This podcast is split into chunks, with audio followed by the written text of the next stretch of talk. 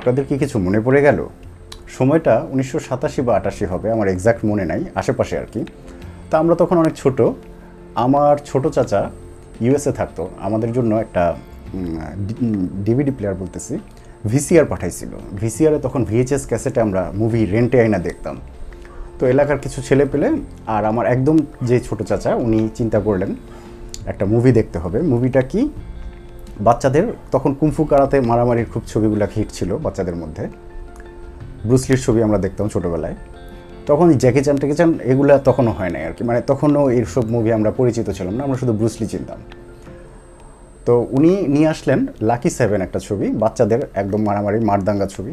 আমরা সবাই খুব এনজয় করলাম মুভিটা তখন আমরা জানতে পারলাম লাকি সেভেন মানে সাত সংখ্যাটা নাকি লাকি। এই ছোটোবেলায় আমরা তখন জানতে পারছি, তখন প্রাইমারি স্কুলে পড়তাম হয়তো, তখন জানতে পারলাম লাকি সংখ্যা নাম্বার হচ্ছে সাত। তো ছোটোবেলা থেকে আমার প্রিয় সংখ্যা ছিল সাত। এটার থেকে আমার মধ্যে আর কি ফ্যাসিনেশন কাজ করছে যে লাকি সেভেন মানে সাত নাম্বার সংখ্যাটা আমার খুব প্রিয় হয়ে গেল। পরবর্তীতে যখন আমি ভার্সিটি লেভেলে গেলাম দেশের বাইরে গেলাম, তখন আমার কিছু ইসলামিক স্কলার দেশের বাইরের, অনেক বড় বড় স্কলার সাথে পরিচিত হওয়ার সৌভাগ্য হয়েছে। আমি ওখানেও আলাপ প্রসঙ্গে জানতে পারলাম আমাদের ইসলাম ধর্মেও কিন্তু সাত সংখ্যাটার একটা গুরুত্ব আছে। সুরা আরাফ যদি আপনারা পড়ে থাকেন সেখানে উল্লেখ আছে যে আল্লাহ তালা ছয় দিনে পৃথিবী সৃষ্টি করছেন আর সপ্তম দিনে এভাবে বলা আছে মানে বিস্তারিত আরও অনেক এলাবোরেট করা আছে উনি রেস্ট নিচ্ছেন বা সাত সংখ্যাটার একটা গুরুত্ব আছে। আজকেও আমরা সাত নিয়ে কথা বলব। কারণ আজকে আমাদের master class engine oil master class one zero two আজকের বিষয় হচ্ছে ইঞ্জিন অয়েলের প্রধান সাতটি ফাংশন। সাতটি ফাংশন। সেই সাতটি ফাংশন কি? আমরা জানার চেষ্টা করি। তাহলে দেরি না করে নাচি নায়েম।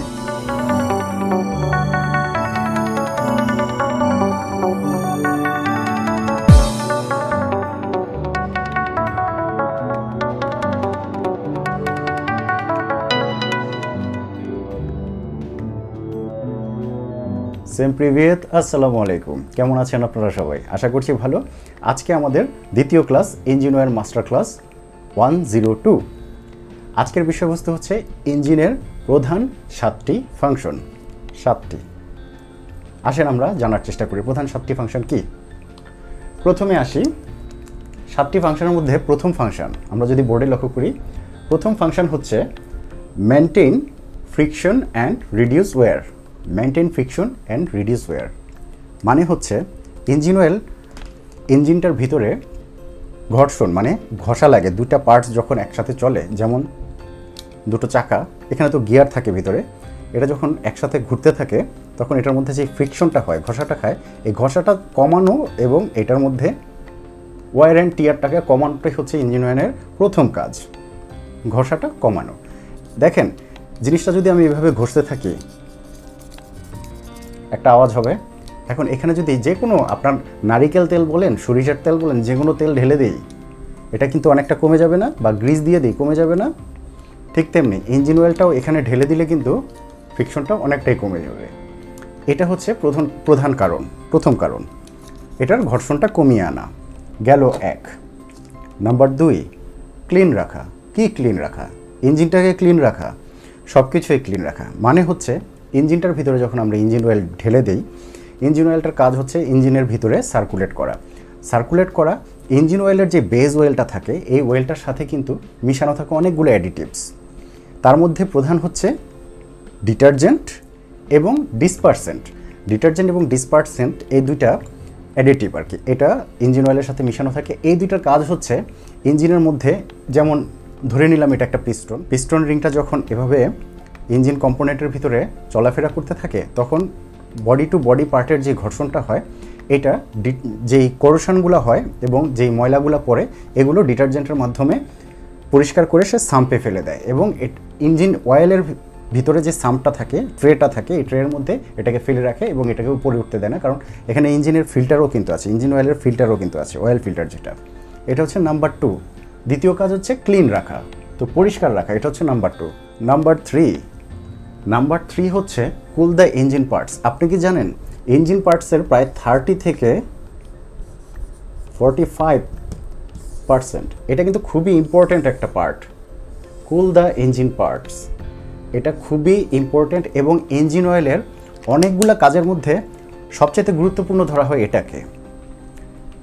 সবচেয়ে গুরুত্বপূর্ণ বলতে one of the important part হচ্ছে ইঞ্জিন কম্পোনেন্টগুলোকে ঠান্ডা রাখা।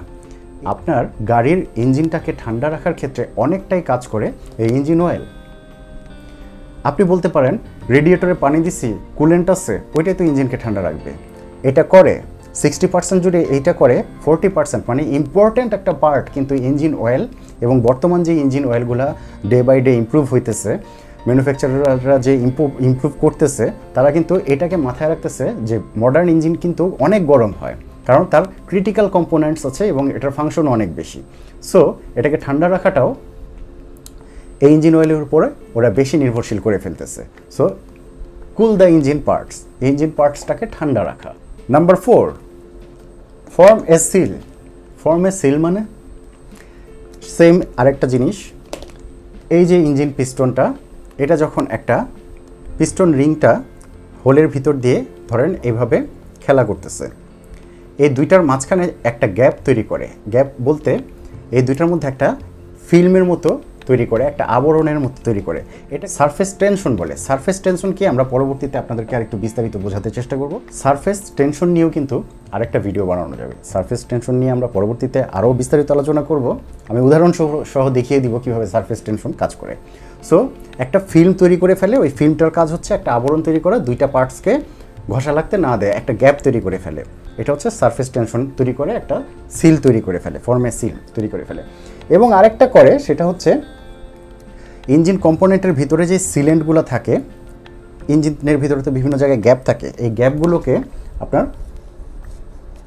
ইঞ্জিনের আশেপাশে যে গ্যাপগুলো থাকে, এগুলো গ্যাসকেট বলে আপনার। গ্যাসকেট দিয়ে এইভাবে বিভিন্ন থাকে, বন্ধ রাখে লিকেজ বন্ধ রাখে। এবং ওয়েল সিল থাকে। ওয়েল সিলটাও হচ্ছে ওয়েল লিক করতে দেয় না। এই জায়গাগুলোতে এটা একটা ফিল্মের মতো কাজ করে এবং ওয়েলটাকে লিকেজ হওয়ার হাত থেকে রক্ষা করে। ওয়েল লিক হতে দেয় না। যদিও অনেক বেশি পাতলা তেল পুরনো যে গাড়িগুলোতে আছে, ওইগুলোতে তেমন ভালো পারফর্ম করে না। তখন ওয়েল লিক করে নিচে দিয়ে গাড়ি রাখলেই দেখবেন গাড়ির নিচে টকটক করে ওয়েল পড়তেছে। গাড়ি যখন সরাই ফেলবেন দেখবেন অল্প কিছু ইঞ্জিন অয়েল পড়ে আছে। মানে তেল পড়ে আছে, মানুষ বলে যে তেল লিক করছে। আসলে ইঞ্জিন অয়েল ফোটায় ফোটায় ফোটায় ফোটায় লিক করতে থাকে। এটা হচ্ছে এই সিলটা ভালো মতো না হওয়ার কারণে। আচ্ছা এটা একটা ফর্ম সিল করে এটা একটা অন্যতম কারণ। নাম্বার পাঁচ ড্যাম্পেন শক আপনি কি জানেন, ইঞ্জিনের যে ভাইব্রেশন হয় মডার্ন ইঞ্জিনে তো আরও বেশি। পুরোনোগুলোতে হতো, কিন্তু মডার্ন ইঞ্জিন কিন্তু কম্প্রেশন অনেক বেশি। এই জন্য দেখবেন টর্ক অনেক বেশি হয় হর্স পাওয়ার অনেক বেশি হয়, ছোটো ইঞ্জিন ইঞ্জিনে। পনেরোশো সিসির ইঞ্জিন বিশেষ করে হন্ডা গাড়িগুলো যে ডেভেলপ করছে, আপনি দেখে থাকবেন, পনেরোশো সিসির সিআরভি এসইউভি পনেরোশো সিসির এসইউভি হর্স পাওয়ার কত? প্রায় একশো আশি দুশো হর্স পাওয়ারের মতো করে ফেলছে। যেগুলো আগে তিন হাজার, সাড়ে তিন হাজার সিসির গাড়িতে কল্পনা করা যেত, তাও অনেক সমস্যা ছিল। তো বর্তমানে ছোট ইঞ্জিনের মধ্যে হর্স পাওয়ার বাড়ায় ফেলতেছে, কিন্তু এটার ভাইব্রেশন অনেক বেশি হচ্ছে। এগুলোকে ড্যাম্প করার জন্য ইঞ্জিন অয়েল একটা অন্যতম ভূমিকা পালন করে। আপনি দেখবেন আজে বাজে ইঞ্জিন অয়েল ভরার পরে ইঞ্জিনের ভাইব্রেশন বেড়ে গেছে। ভালো মানের কোনো ইঞ্জিন অয়েল যদি আপনি আপনার ইঞ্জিনে ঢালেন, দেখবেন ভাইব্রেশন কমে গেছে, গাড়ি অনেক কুল চলতেছে, গাড়ি অনেক ভাইব্রেশন কম হচ্ছে। এটার অন্যতম কারণ হচ্ছে ভালো ইঞ্জিন অয়েল অ্যাবজর্ব করে ফেলে মানে ভাইব্রেশনটাকে অ্যাবজর্ব করে ফেলে, ভাইব্রেশনটাকে থামায় ফেলে। তো ইঞ্জিন, ভালো ইঞ্জিন অয়েলের এটাও একটা অন্যতম ভূমিকা। এখানে অনেক ধরনের কেমিক্যাল বিক্রিয়া করে এটাকে সংগঠিত করা হয়। এটাও আমরা আলোচনা করব পরবর্তীতে। নাম্বার ছয়। Prevent corrosion and rust corrosion মানে আপনার যে কোনো পিস্টন বলেন পিস্টন রিং বলেন বডি পার্টসের ভিতরে যেই আপনার ওভার গ্যাসকেটের উপরে যে ওভারহেড ক্যাম্পশ্যাফটগুলো আছে, এগুলো যখন ওঠানামা ওঠানামা করতেছে, এই যে চলাফেরা এবং এই যে বডি পার্টগুলো আস্তে আস্তে ঘষা খাচ্ছে, কিছু না কিছু তো টেয়ার অ্যান্ড ওয়ার হচ্ছে। ওর কাজ হচ্ছে কমায় আনা, বন্ধ করে ফেলা না। তো কমানোর এক পর্যায়ে কি হয়, এই যে পার্টিকেলসগুলো আছে মেটাল পার্টিকেলসগুলো আছে এগুলো কিন্তু রাস্ট তৈরি করে, জং পরে। এই জংটাকে পড়তে দেয় না হচ্ছে ইঞ্জিন অয়েল, ভালো মানের ইঞ্জিন অয়েল আর কি। ইঞ্জিন অয়েল এখানে একটা ফিল্ম তৈরি করে, রাস্টগুলোকে কেমিক্যাল বিক্রিয়ার মাধ্যমে সে ফর্ম হতে দেয় না। যেমন আপনি দেখবেন, আপনি যদি লবণ পানির মধ্যে কোনো রড মানে আয়রন জাতীয় কোনো মেটাল আপনি চুবায় রাখেন এবং তারপরে এটা বাতাসে দেন, খুব তাড়াতাড়ি এটার মধ্যে রাস্ট বা জং পড়বে। আবার এটাকে যদি মুছে টুছে রাখেন, এই জংটা পড়বে না। তো জং পড়তে দেওয়া এবং না দেওয়া যে আবহাওয়ার উপর নির্ভর করে, সেরকমই আবহাওয়ার মতো একটা গুরুত্বপূর্ণ ভূমিকা কিন্তু পালন করে এই ইঞ্জিন অয়েল, যে এটাতে রাস্ট পড়তে দেয় না বা করুশন হতে দেয় না। এটা গেল আরেকটা ইম্পর্টেন্ট পার্ট নাম্বার সাত ট্রান্সফার এনার্জি ট্রান্সফার এনার্জি মানে ট্রান্সফার এনার্জি হচ্ছে এনার্জি কিন্তু কখনো শেষ করা যায় না এনার্জির কখনো ক্ষয় হয় না। এটা ফিজিক্সের একটা সূত্র। আপনারা যারা ফিজিক্স পড়েন নাই, তাদের বোঝার দরকার নেই, আমি সহজভাবে বুঝতে বোঝানোর চেষ্টা করতেছি। যারা পড়ছেন, তারা তো বুঝছেনি শক্তি বা এনার্জি এনার্জির কোনো ক্ষয় নাই বলতে কি, আপনি জানেন যে ইলেকট্রিসিটি সিটি উৎপন্ন হইতেছে। এখন, ধরেন কোনো একটা পাওয়ার প্ল্যান্টে ইলেকট্রিসিটি উৎপন্ন হইতেছে। ইলেকট্রিসিটি উৎপন্ন করতেছে টারবাইন দিয়ে উৎপন্ন করে আপনার ক্রেতাদের মধ্যে বা আমরা যারা কনজিউমার তাদের বাসায় পাঠিয়ে দিতেছে। তো বাসায় এটা আসতেছে আসতেছে। আসার পরে আমরা ওই এনার্জি দিয়ে কি করতেছি? টেলিভিশন দেখতেছি টিভি দেখতেছি, গান শুনতেছি রেফ্রিজারেটর চালাইতেছি। তো এই যে এনার্জি উৎপন্ন হয়ে ট্রান্সফার হচ্ছে এনার্জি কিন্তু কখনো শেষ হবে না। এনার্জিকে আপনার ট্রান্সফার করতে হবে। এনার্জি কখনো শেষ করা যাবে না। এনার্জিকে আপনার এক জায়গা থেকে আরেক জায়গায় ট্রান্সফার করতে হবে। সো ঠিক তেমনি দুইটা যে গিয়ার থাকে, এই গিয়ারটা ঘুরতেছে, এই যে এনার্জিটা এই যে ঘুরতেছে, ঘোরার মধ্যে যে একটা কাইনেটিক এনার্জি উৎপন্ন হইতেছে, এই এনার্জিটাকে অনেক সময় দেখা যায় কি, হয় কি, দুইটা গিয়ার থাকলে, একটা গিয়ারের দাঁত আর একটা গিয়ারের দাঁতের সাথে এভাবে লেগে থাকলে, এটা ঘুরতে থাকলে ওইটা ঘুরতে থাকবে। কিন্তু মডার্ন ইঞ্জিনগুলোতে হয় কি, সামান্যতম গ্যাপ থাকে। এমনও দেখা যায় দুইটা দুইটাতে টাচ করতেছে না জাস্ট এই লুব্রিকেশনের ঘূর্ণন লুব্রিকেশনটা যে ঘুরতেছে, এইটার যে এনার্জিটা এইটাই এটাকে এনার্জেটিক করে ফেলতেছে। সো এইটার এনার্জিটা ট্রান্সফার হয়ে এটাই চলে আসতেছে। এটার ঘোরার কারণে এটা ঘুরে যাচ্ছে। আমি হয়তো সম্ভবত ইনসেটে কিছু ছবি দিয়ে দিব বা ভিডিও দিয়ে দিব আপনাদের বোঝার সুবিধার্থে। তো এটা গেল এনার্জিকে ট্রান্সফার করে ফেলতেছে। সেম এই এনার্জিটাই ট্রান্সফার করেও কিন্তু ভাইব্রেশনটাকে অ্যাবজর্ব করতেছে। ভাইব্রেশন অ্যাবজর্বটাও একটা এনার্জি ট্রান্সফারের মতোই। তো এই সাতটা মেইন কারণ দিয়ে ইঞ্জিন অয়েলকে এখন ডিফাইন করা যায় যে এই মেইন সাতটা পারপাসই কিন্তু ইঞ্জিন অয়েল সার্ভ করে থাকে। আরও ছোটোখাটো পারপাস থাকতে পারে এগুলো আরও অনেক বিস্তারিত আলোচনায় যখন আমরা জানব, তখন আমরা জানতে পারব। কিন্তু মেইন সাতটা পার্ট আপনারা মনে রাখলেই হবে যে ইঞ্জিন ওয়েলের প্রধান সাতটা কাজ হচ্ছে এগুলো। আমরা একটু রিক্যাপ করি। Maintain friction and reduce wear friction control maintain করা এবং মানে ছিঁড়া কাটা ভিতরে কমায় ফেলানো। দ্বিতীয় হচ্ছে ক্লিন রাখা। ইঞ্জিনের ভিতরে সাম্পটাকে ক্লিন রেখে ময়লাগুলোকে নিচের দিকে দিয়ে দেওয়া এবং ইঞ্জিন অয়েল ফিল্টারের মধ্যে এটাকে জমা রাখা। ছেঁকে ফেলা। হুম। নাম্বার তিন cool engine parts engine parts ঘষা লেগে গরম হতে নিত এটাকে ঠান্ডা করে ফেলা। ঠান্ডা রাখার চেষ্টা করা জোর করে। চার ফর্মে সিল মানে ইঞ্জিন অয়েল লিক হওয়ার হাত থেকে রক্ষা করে এবং engine to engine parts to engine পার্টসের মধ্যে একটা সিল তৈরি করে যাতে দুইটা দুইটার মধ্যে কম ঘষা খায়। পাঁচ ড্যাম্পেন শক শক বা ভাইব্রেশন ইঞ্জিনের ভাইব্রেশনকে কমায় ফেলানো ইঞ্জিন মাউন্টিংয়ের উপরে প্রেশার কমানো আপনার যদি শক বেশি বেড়ে যায়, দেখবেন ইঞ্জিন মাউন্টিং খুব তাড়াতাড়ি ক্ষয় হয়ে যাচ্ছে। আপনার গাড়ি তো কাঁপবে আপনার স্টিয়ারিং হুইল শুদ্ধ কাঁপতে থাকবে। এটা হয় পুরনো গাড়িগুলোতে মাউন্টিংয়ের ঠিক থাকে না, ইঞ্জিনের রেস ঠিক থাকে না। আপনাকে রেস টিউনিং করতে হয়, ইত্যাদি ইত্যাদি। মডার্ন গাড়িতে অটোমেটেড এটা অ্যাডজাস্ট করে। নাম্বার ছয় প্রিভেন্ট করোশন অ্যান্ড রাস্ট ওই যে জং পড়ার হাত থেকে রক্ষা করে, ইঞ্জিনটাকে ফ্রেশ রাখে, আপনার ইঞ্জিনটাকে চকচকে রাখে, এটা হচ্ছে prevent corrosion and rust number সাত ট্রান্সফার এনার্জি ওই যে বললাম ইলেকট্রিসিটি পাস করে ওই রকম ট্রান্সফার এনার্জি করে আর কি। একটা চাকার থেকে আরেকটা চাকায় ঘুরানোর জন্য যে এনার্জি দরকার, সেটা পাস করে দেয়, ওইটা অটোমেটিক ঘুরতে থাকে।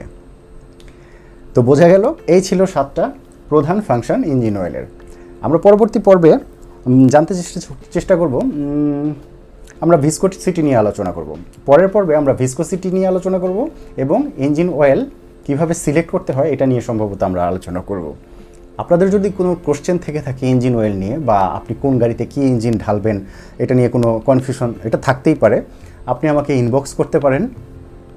আমার টিম আপনাকে রিপ্লাই দেওয়ার চেষ্টা করবে। অথবা আপনি, আমি একটা ফোন নাম্বার দিয়ে দিব, এখানে আপনি কল করতে পারেন। I will try to help you আমি আপনাকে সাহায্য করার চেষ্টা করব। আপনার ইঞ্জিন অয়েল নিয়ে অনেক কনফিউশন থাকবে, এটাই স্বাভাবিক।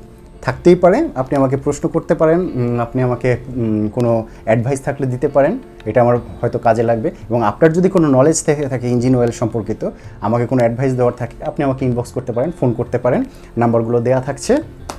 তো আজকে এই পর্যন্ত আপনাদের সাথে পরবর্তী এপিসোডে দেখা হবে। এপিসোডের টপিক তো বলেই দিলাম, সম্ভবত ওইটা নিয়ে আলোচনা হতে পারে, বা টপিক চেঞ্জ হতে পারে, আমাকে দেখতে হবে কী ছিল পরবর্তী টপিকটা তো ভালো থাকবেন ইঞ্জিন অয়েল নিয়ে প্রশ্ন থাকলে প্রশ্ন করবেন। আর যদি ভালো লেগে থাকে লাইক দিবেন শেয়ার করবেন, বন্ধুবান্ধবকে জানাবেন। Knowledge caring is sharing sharing is caring ধন্যবাদ সবাইকে, ভালো থাকবেন আপনারা সবাই। নাও মে আই